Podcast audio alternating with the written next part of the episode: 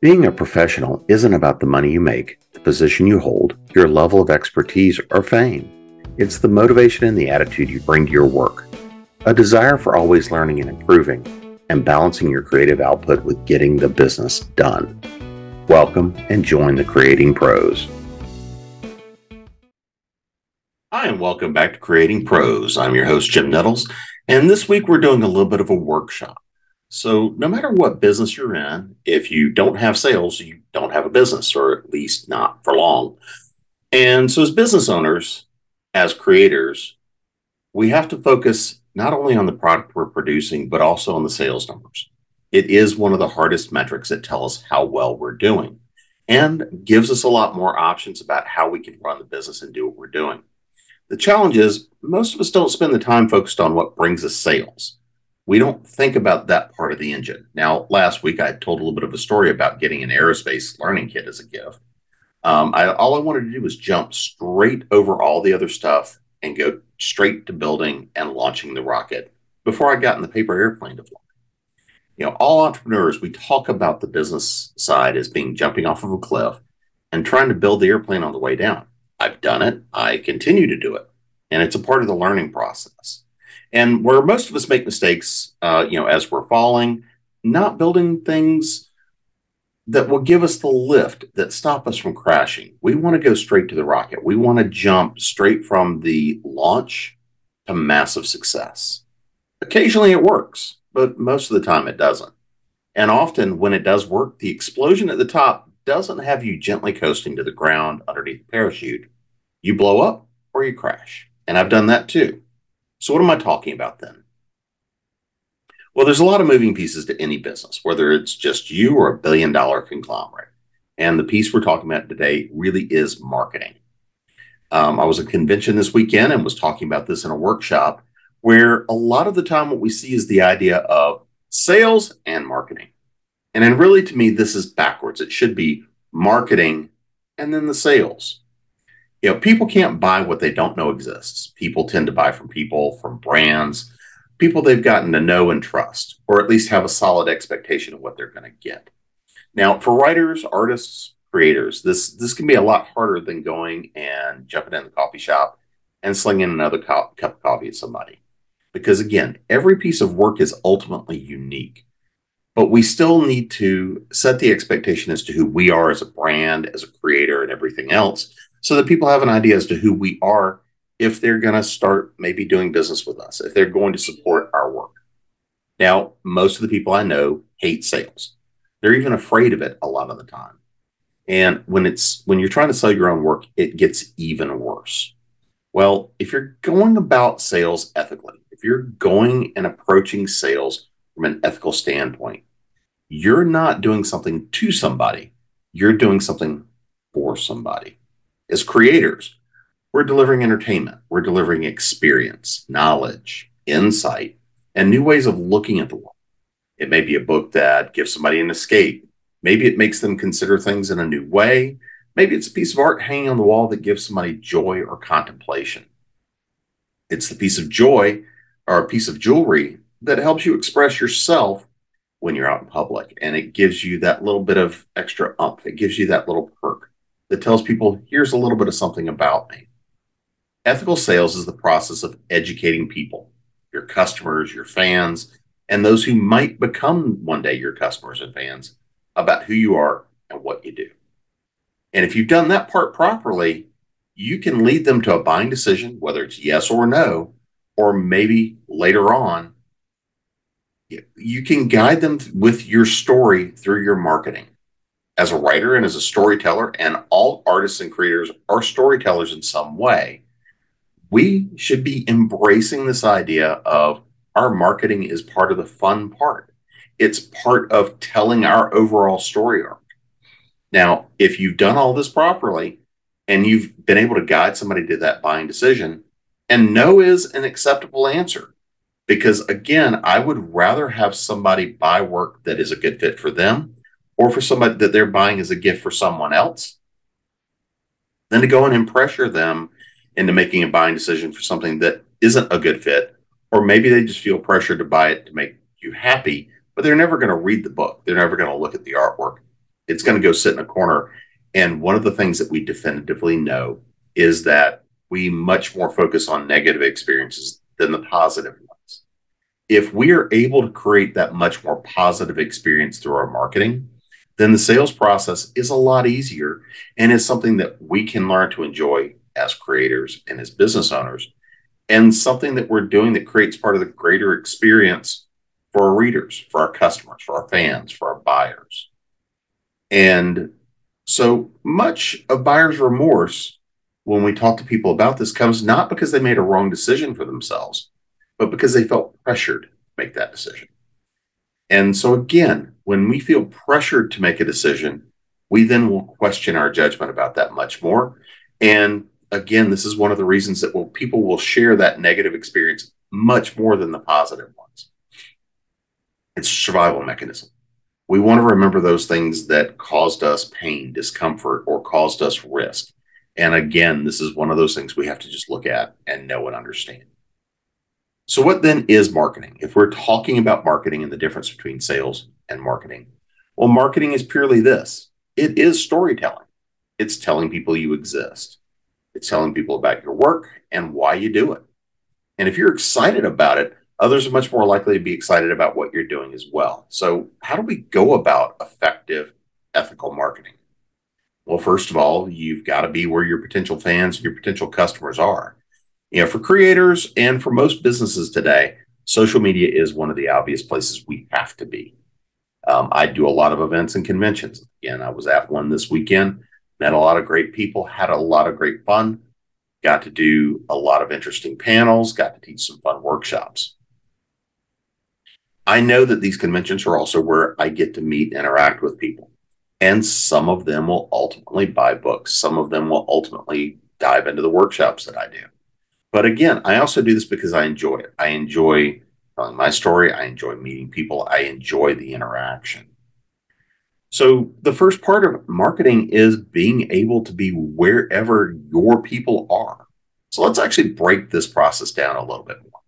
And there's a lot of models that, that are out there, but we're going to look at one of the easiest marketing models. And it's something that's called the STP framework. It was developed by Professor Philip Kotler from the Northwestern University. And it really has three pretty simple steps. But understanding this as a model and a way of approaching it can help simplify and really demystify a lot of the marketing process. So, STP is segmentation, targeting, and positioning. So, what does this mean? Well, segmentation means I'm going to identify who my customer base is, who's my fan base, who are my readers? Who are the people that would appreciate my work? Once we start to understand those major, major segments, the next thing is targeting. Well, targeting is not negative. Targeting is about then saying, I know who I want to reach. Then now what I'm doing is I'm organizing the information. I'm prioritizing those segments I created in the first step and saying, who do I want to reach out to first? Who is most likely to be interested? Who's most likely to benefit? And then looking and saying, okay, I now know who I want to reach. I now have put them in an order of priority. So the third step then becomes positioning. Well, this means I'm now going out there and marketing. I'm telling my story to those people. Let me give you a little bit of an example of this. Um, let's take a hypothetical historical romance author. Their work is primarily focused, say, on the Renaissance era. Uh, there's a lot of political intrigue. There's a lot of a- action going on, as well as the romantic elements. And this is one of those things that we see a lot more of today are mashups. We're no longer about straight genre of, oh, this is straight up romance or this is straight up action adventure. We see a lot more blending of different genres. If I look at artwork, the same thing is true. If I look at gaming, if I look at any of these things, we see a lot of blending of information, of activity, of how things are approached. So, based on this, I can see a number of segments here. Some of the major segments that I'd look at are, you know, who are the general fans of historical romance? Okay, that's a big segment. That's a big block of people to look at and try to connect with. Um, I'm going to want to connect to fans of romantic suspense. Depending on how the book is written, I may be looking to connect to those people that are fans of suspense and thrillers. And of course, I want to reach those people that are interested in fiction about the Renaissance era. Now, all these are pretty big picture ideas, but you can start to see some groupings. You can start to see kind of segments here to touch on. Well, let's dive a little bit deeper into the story, the piece of work. This particular book is set in 1525. A thief needs to steal a, mar- a model carving that Donatello made for the de Medicis. And an enemy of Pope Clement VII uh, is looking to use a hidden secret about this piece of work for their own aims. Uh, and then once the thief gets the carving for their client, uh, Clement dispatches an assassin to recover the item and clean up the mess. Now, the pitch line and the tagline I might use would be something along the line of Will the sparks come from the crossed swords or from something deeper? And so the language I use here in terms of the marketing and the promotion dives a lot more into how I'm approaching the language for the romance, how am I approaching the fact that there's a conflict, what's at stake here? Well, now based on just that little blurb, that little tagline, I can start to do even more deeper segmentation. I can target people that are fans of Donatello's work or interested about those artists of the period of time. Uh, I can look at those people that are interested in the de Medici's reign and that period of time that they were one of the ruling families of Italy during the Renaissance period. We've seen a number of TV shows done about this, which means I've got markets and segments of people that are going to be much more aware of that period of time. So I've got a potential here to reach an audience that is crossing multiple medias. Of course, we can then look at people who like heist stories, thieves, assassins, this kind of work. Uh, and you know, there's a lot of other moving pieces here. The question is how much romance is in it, how much action adventure is in it, how much blood is hitting the floor in the story. So we can look at all those things and build out segments based on all this information. And then now, once we've built these segments, we have to consider how we're going to reach each one of these people. And this is the process called targeting. What this really means is I'm going to take a segment for example, I'm going to take the segment of people that are interested in fiction about the de Medicis. We're going to reach out to people with that interest base. We're going to see where there's large people of interests around that historical period TV shows, movies, books written about this period, authors who frequently write about this period. Um, and now we can start to create tighter and tighter niche markets there that we're looking at connecting with. We then want to look and determine which of these segments have mutually exclusive interests. So, in other words, I'm going to start prioritizing. I'm going to say the people that are very interested in the de Medicis and maybe the people that are interested in heist novels about Donatello and other Renaissance artists. How much do those two things overlap? Do I have, if I look at the Venn diagram of those two, do I create a new segment? So we, as we prioritize, we can now start to uh, determine what what is what's the copy, what's the images, what's the artwork, what are the things that are going to appeal to those people as we ne- uh, start to ratchet down and niche into these markets. This is the prioritization process. We now then can go and say what is going to appeal to that particular group of fans. Maybe what I focus on there are harder on the romantic elements and the De Medici story versus for those people that are more action adventure thriller of a historical nature we're going to ramp those up but we're still going to be honest about the work to say there's the romantic elements. So this is where we focus on different aspects of the work and this goes into the prioritization language copy images artwork. All of these things need to communicate effectively about the artwork about the work about the book and connect with those specific groups of people. But I can use different tweaks in that language that will reach those markets much more effectively to communicate about what I'm doing with a particular piece of work.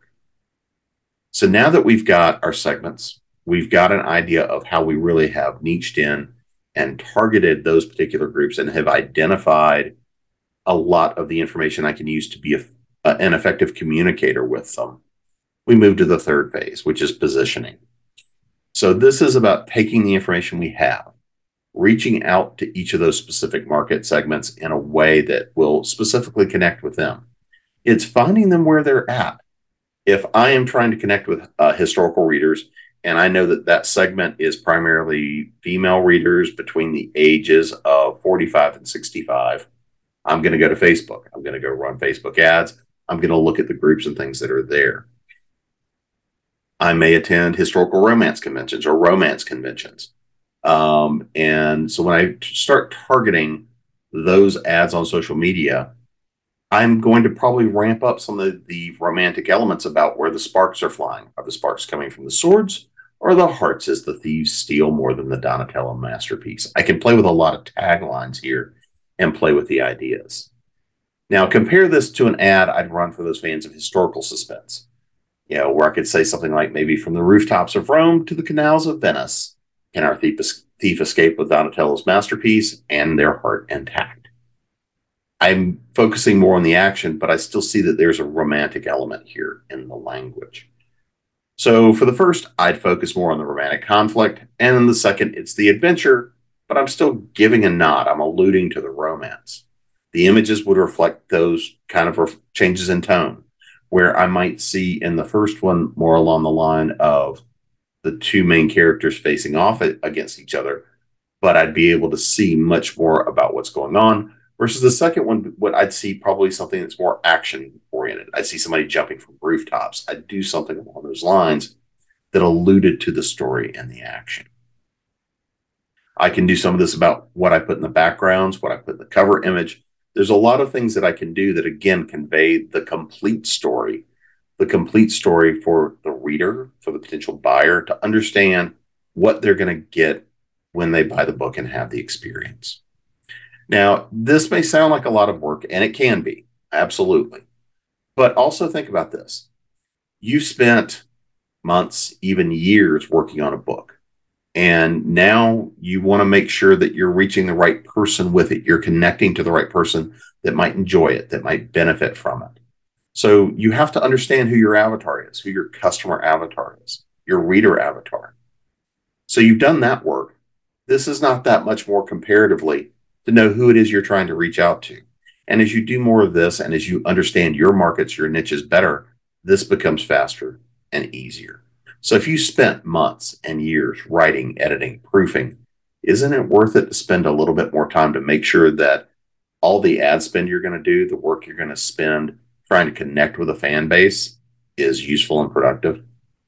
So this is not the entirety of the marketing process, but it does give you a good start on the foundation how to build it, how to build a form around it, and how to start building your structure and looking at things a little bit more ethically.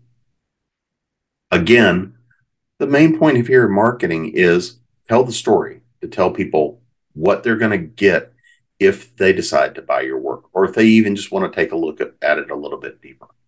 Now, in upcoming shows, we're going to be talking obviously a lot more about marketing. Marketing and sales is one of those things that drives any and every business and we're going to spend a lot of time about this. Uh, but i do challenge everybody to take a look at the stp framework it's fairly simple. Uh, it's a pretty easy model but it can do a lot for you. We're going to talk about some of the other models that dive deeper that break these steps down even more. But for most of us this will work. This will get us off the ground and this will start to have material results for us in our marketing. Now, until the next week, this has been Creating Pros, and go out there and connect with your audience. I'm your host, Jim Nettles, and we'll see you next week.